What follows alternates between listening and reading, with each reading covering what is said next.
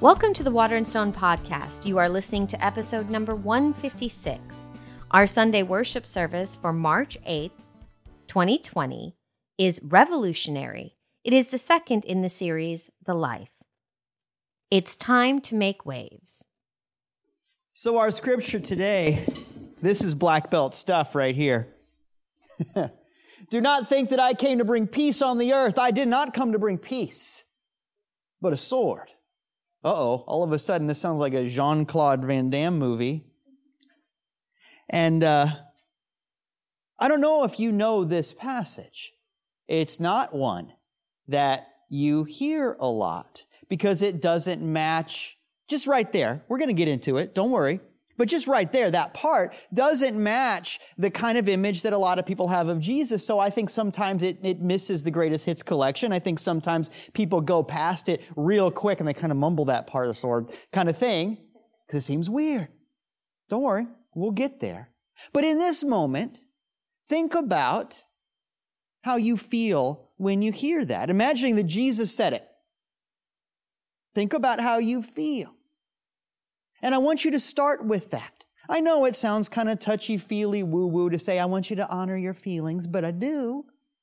It's important to start with that because if you ignore it, you're never going to get to the next part of whatever it is you're doing. If you act like you don't feel a certain way, good luck ever not feeling that way. Just life, right? And as you know, I've talked about the idea of kind of a Mr. Rogers approach to Bible interpretation. Start with the feelings.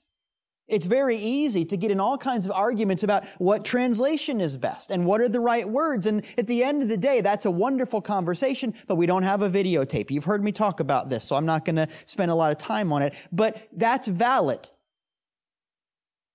But what I'm going to encourage you to do is take a minute and think about the feelings that are going on. How do you feel when you read a certain passage? You ought to feel one way or the other, or read it again, right? And then take a moment with that, put that in your pocket, and think about how do you think the people in that story, in that situation, in that moment felt? When Jesus said what he said, he was talking to the disciples, and he had just recruited all of them. It's that part of the movie where you get all the Magnificent Seven together, right? Okay, guys, here we go, kind of a moment. Imagine that. And if you can start with, here's how I feel, here's what I got going on, bring what you're working on in your life because there's something in the Bible that speaks to that. And apply that to what's going on in the story. And you may not understand a direct connection with the literal moment of that, but you know how it feels, and I've talked about that. But it's the key to unlocking meaning that you're not going to get if you spend a lot of time arguing about Aramaic. You're just not. But more than that, this is an approach that will feed you and benefit you in all kinds of areas of life, not just interpreting Scripture. This is an approach that will feed you and benefit you if you start thinking this way in terms of how you deal with other people, because I don't know about you, but I have spent an awful lot of time going, why did that Yahoo do that thing? What is wrong with you? Person in the news, or person under my roof, or both, right? Hopefully not both, then there's a real problem. But you know what I mean, right? But you can't argue over facts. You can't. You just can't. Because you weren't there, stuff happened, who knows, right? But what you can do is go, here's how I feel about it. They did this thing because they were scared. Because they wanted attention, because they felt alone. Well, I have felt all those things. You have felt all those things. We have felt all those things. If I can go, you feel this way, I feel this way, maybe the way you did it is incomprehensible to me, but I know the feeling, and from that common ground, we can move forward instead of arguing your case like some kind of weird Perry Mason in the living room. Good luck, because at best, I won. Oh, good. Now pack. Instead, you start from a different place. There's something beautiful about that threefold, that Trinitarian idea of getting along with people. It's not your thing versus my thing. It's what happens when there is a synthesis of those ideas when there is a trinity to it. Think about how many things in life go in threes. Now, let me be clear.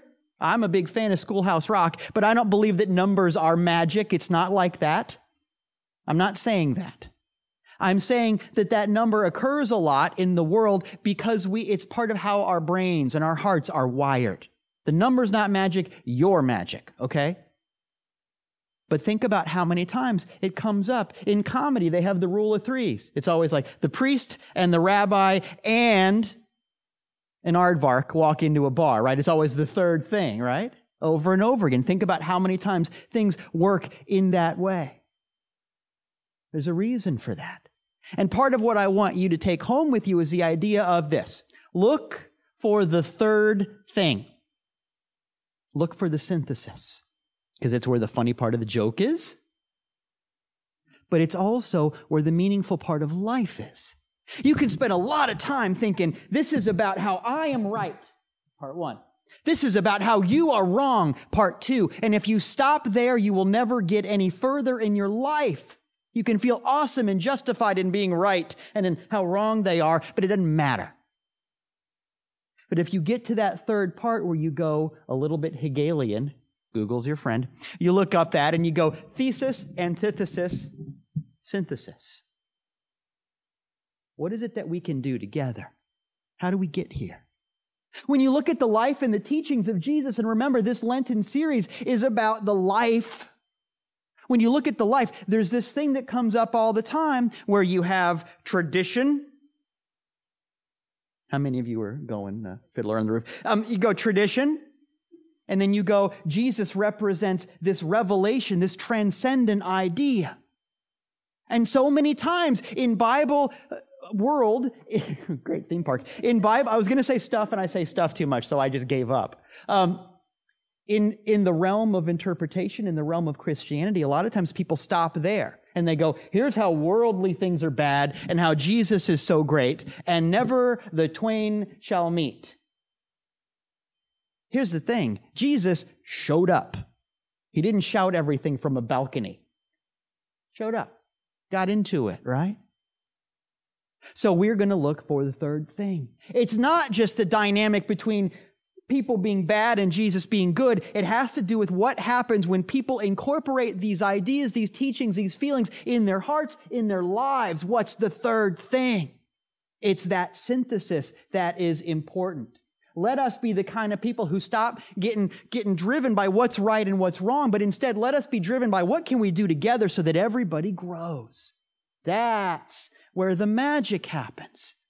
And all of a sudden, winning is not important anymore because there's only one team. So look for the third thing, but specifically, and here's the deal, look for the thing that changes you. Oh, man. But that's the deal. And that's what Jesus is talking about there in that piece of scripture. And it's what we talk about all the time. It's the thing that, remember, at the end of the prayer we say every Sunday, we say, I'm ready for change. This is me talking to God, open heart. I'm ready for change. Because that's what the whole thing is about. If you can embrace that idea, if you can be willing to put your ego and your expectations aside and just say, okay, God, just show up. That's when there is room for miracles. Now, like I said, Jesus gives this speech when he's getting the disciples ready. Okay, guys, here's the deal, right? Kind of a moment. And you can imagine that it's that moment in the movie where everybody's strapping on their canteens and their backpacks and their battle axes and whatever. It's the moment, right? The Fellowship of the Ring is assembled, kind of a thing. We repeat this story so many different times in so many different ways. But here's the deal. Here's the real story, right? And as a sidebar, I want to bring out the idea that for so many people, Christianity has to do with, if you just sit still long enough, Jesus did it all. You don't have to do anything. That's at the core of a good hunk of theology. Jesus did it all, and your job is to be inspired by it, usually to just feel real bad about it. And if you feel bad long enough, then, you know, like Spider-Man or Tarzan, he'll swoop in. It's good. You don't have to do anything. Now, I sound a little bit flippant there because I mean to be. But anyway, think about with me the fact that every single time Jesus was with anybody for more than about 30 seconds, he told them to go do stuff. Just sit still is not in the vocabulary. I got this is barely even in the vocabulary. More and over again. If you're with Jesus for a car ride, Jesus, we're just going to Burger King. Yes, but here's what I want you to do when you go out into the world. Think about it. So many times the speech is go and do these things. If it was about a vicarious thing, why is it so important that we do it? What if it's a synthesis? What if we're supposed to work on this along with him? Seems to match what he did. Seems to match what he talked about. But as I said, that's a sidebar. My point is just, let's keep moving. So anyway, here's the speech with he's telling the disciples all kinds of great things. And go read that. It's wonderful. It's wonderful. It's such a great speech because he talks about economics. This is the part where he says to the disciples, don't worry about how this is going to get paid for. This is about radical attachment to the outcome and, economically, radical unattachment to the income. It doesn't matter where it comes from because it comes from God. Get out of the way is what Jesus is saying. Stop worrying about it. Your job is to show up. And that's our job too. But it's beautiful and it's inspirational. And Jesus says, don't even worry about what you're going to say. Just show up and open your mouth because it's not you that's talking. It's God that's talking to the degree that you can get your ego out of the way. That's awesome. You ever feel like you're worried about what to do? Go read this speech. It's beautiful. So much in there. So much for you and me, you know? It's awesome. All this stuff, and I can imagine myself sitting there listening to that. Imagine yourself sitting there listening to that, just right along with all the other disciples, because that's what you are. And imagine yourself going, oh, okay, Jesus, this sounds great. I'm so glad I signed up for this. I don't have to worry about how I'm going to pay for it. I don't have to worry about how this is going to go. I don't even have to write a talk. This is awesome. Okay. And then Jesus goes, by the way, not everybody's going to like what you have to say. Did you think everybody was going to be cool with this? Because I came not to bring peace, but a sword. This is going to divide people because not everybody wants to hear that they have power. Not everybody wants to hear that they have agency and freedom. Not everybody wants to hear that they're beautiful. How do you take a compliment? What if it's more than a compliment? What if it's everything? Right? Here's Jesus going, guys, before you go, one thing. Not everybody's going to be crazy about what you have to say. That's what's going on there. And I don't know about you, but it's possible to read that part and go, aw, man. Aw, son of man. You like that?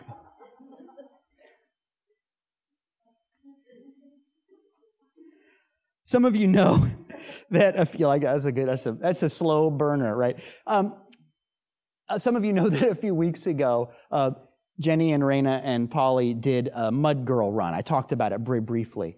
And it involved running around and getting wet, and it was very cold. I'm selling it, right? But I'm right. That's what it was. And Miles and I got to just stand there because boys were not allowed. And it was really inspirational to watch you guys do that and triumph over that. It was really cool. I'm so proud. I'm always so proud. But it was a neat moment. But what I really loved that I want to bring out to you right now is at the starting line, they had some guy from whatever fitness center to warm everybody up. Okay, we're going to jumping jacks and do the stretches. You were there, remember? That part. Everybody warm up. And now that you're warm, we're going to jump right into a pond filled with ice water. I wonder if that's how the disciples felt. Ready to go. Oh. Is that how you felt when you heard that part? Read it again.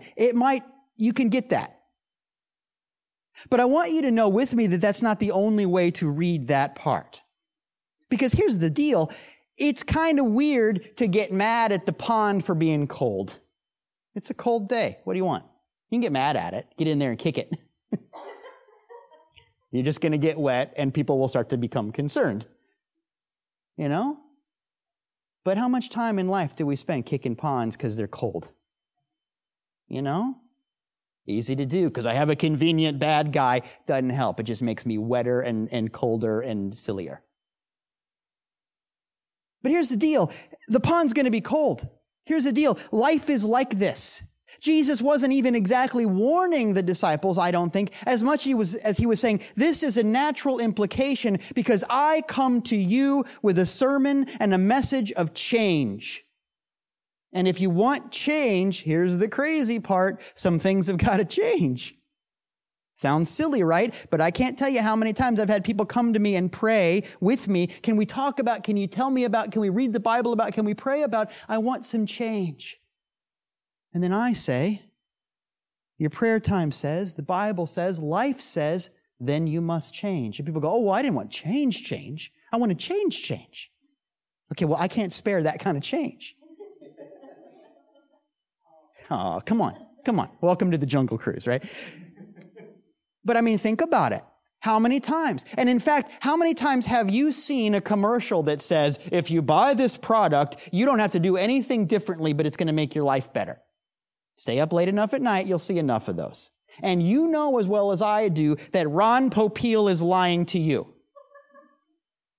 Right? You know it instinctively. You know, okay, it can't be that way. I can't have it get better without something changing. I can't have my cake and eat it too, even if the cake is microwaved in a terrible pan. Right?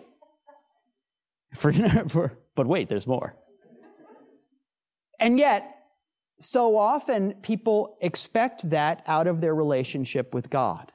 God, please remove all of my worry and all of my adversaries. God, please pay me money. God, please do whatever it is, this thing that I want you to do. God, please do it my way.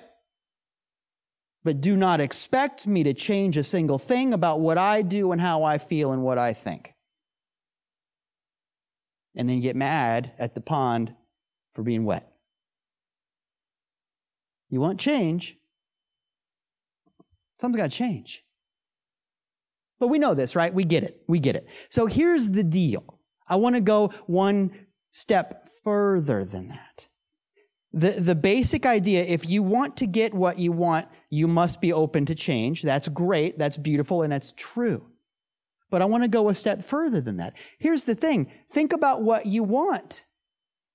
What you want is actually kind of transitory. The thing you wanted when you were 12 is different than the thing you wanted when you were 15, than the thing you wanted when you were 20, and so on and so on and so on. The thing you wanted this morning is probably different than what you're going to want tomorrow. The things that we want are so not permanent. And in fact, the things we want aren't even the most interesting things about us. When you talk to people, when you're trying to get to know somebody, what if the conversation wasn't about the stuff you wanted? What if it was about who you are? Because those are very different things. Not everybody knows that. So what I'm saying is, if it's not even about the things you want, what if the thing that we're supposed to lean into is change itself?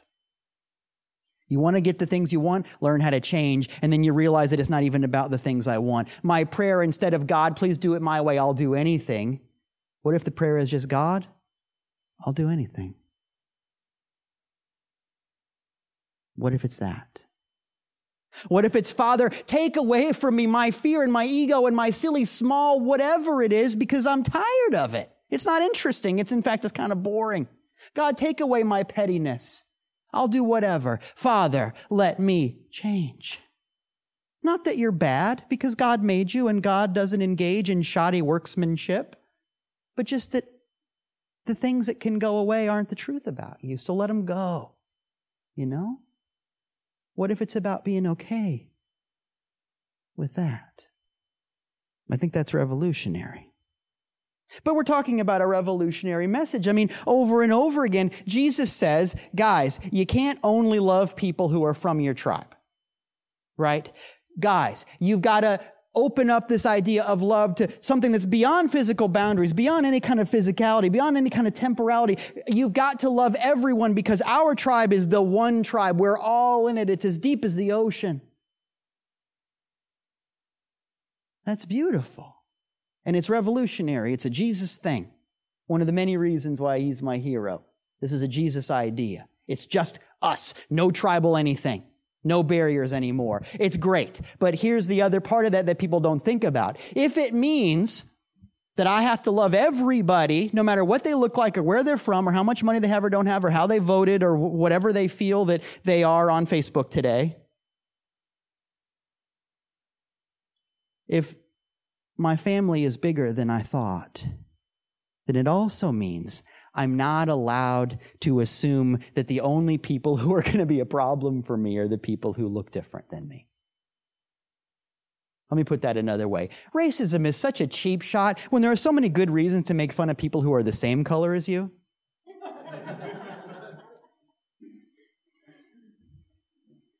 Let me put that a different way.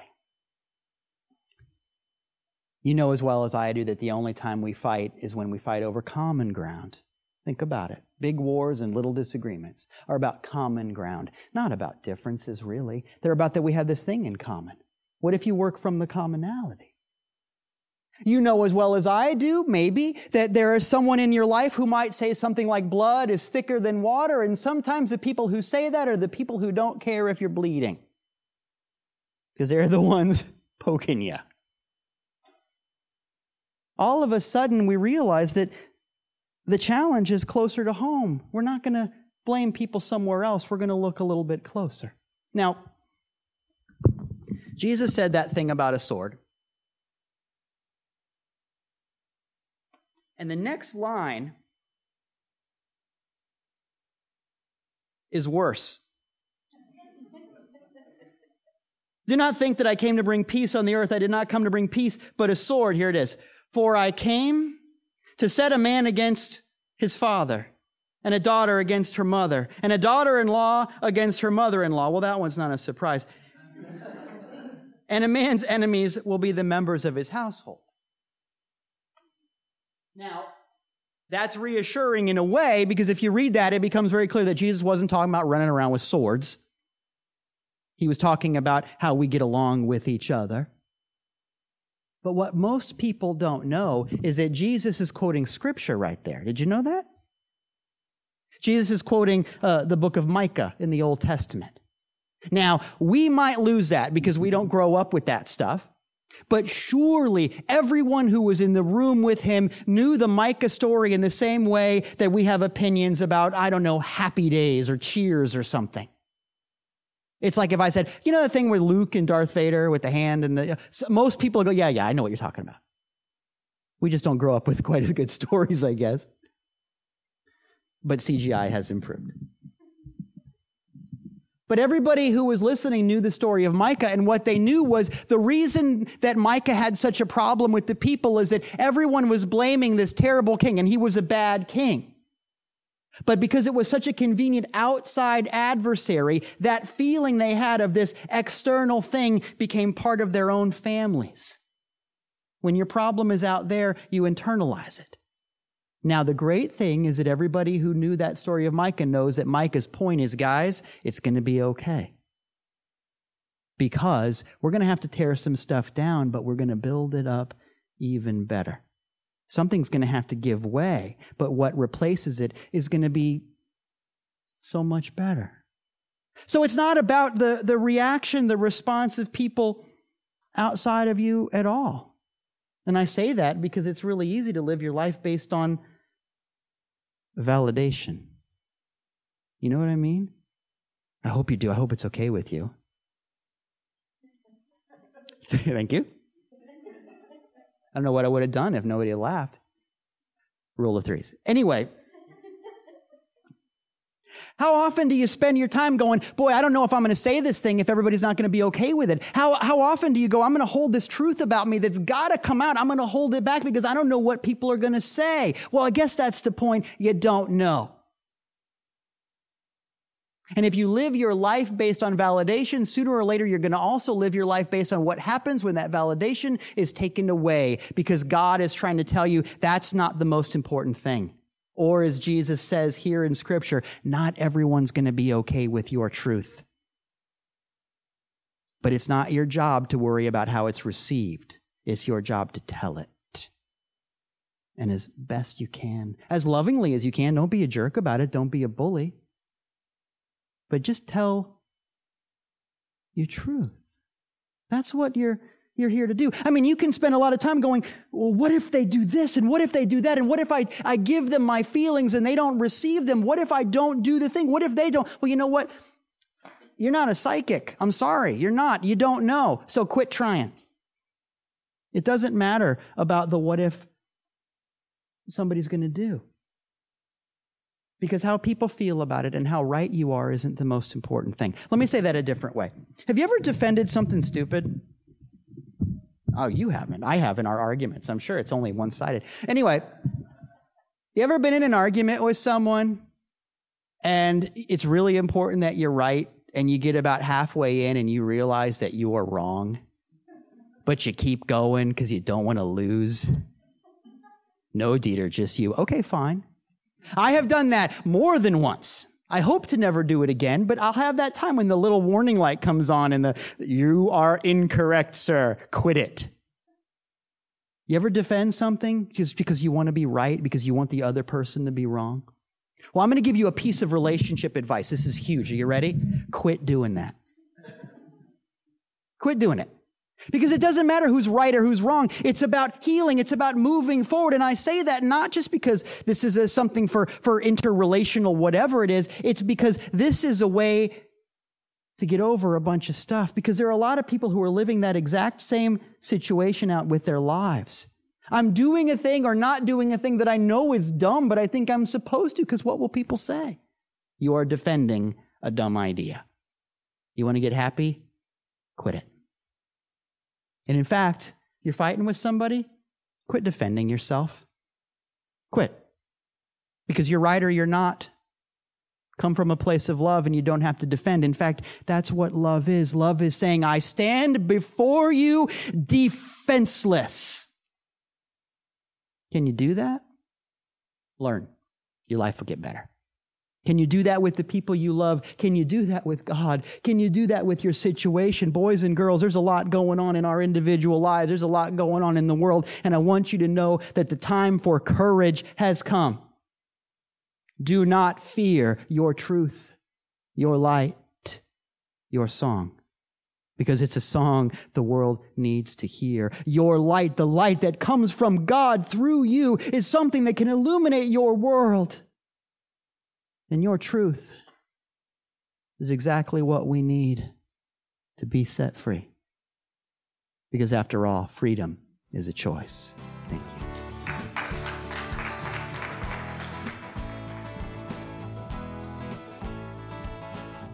Hey, this is Dita Randolph, and I just want to thank you for taking the time to listen to the lesson and hopefully for taking some time to apply what we talked about in your life. That's where this really happens. I love the idea that church isn't something that happens to you, but rather something that happens through you. What you do, based on what you've heard, can change your life and really change the world. This is just the beginning of a bigger journey, and if you want to continue your journey with us, I'd love for you to like and subscribe us on YouTube, where you can watch the videos. Come join us in person. Our street address and all kinds of information is at our website, waterandstonechurch.com. All of that sort of thing. If you want to give electronically, that's where to do it. If you want to connect with us on social media, and you really should, do that there. waterandstonechurch.com. Thank you for being a part of this work.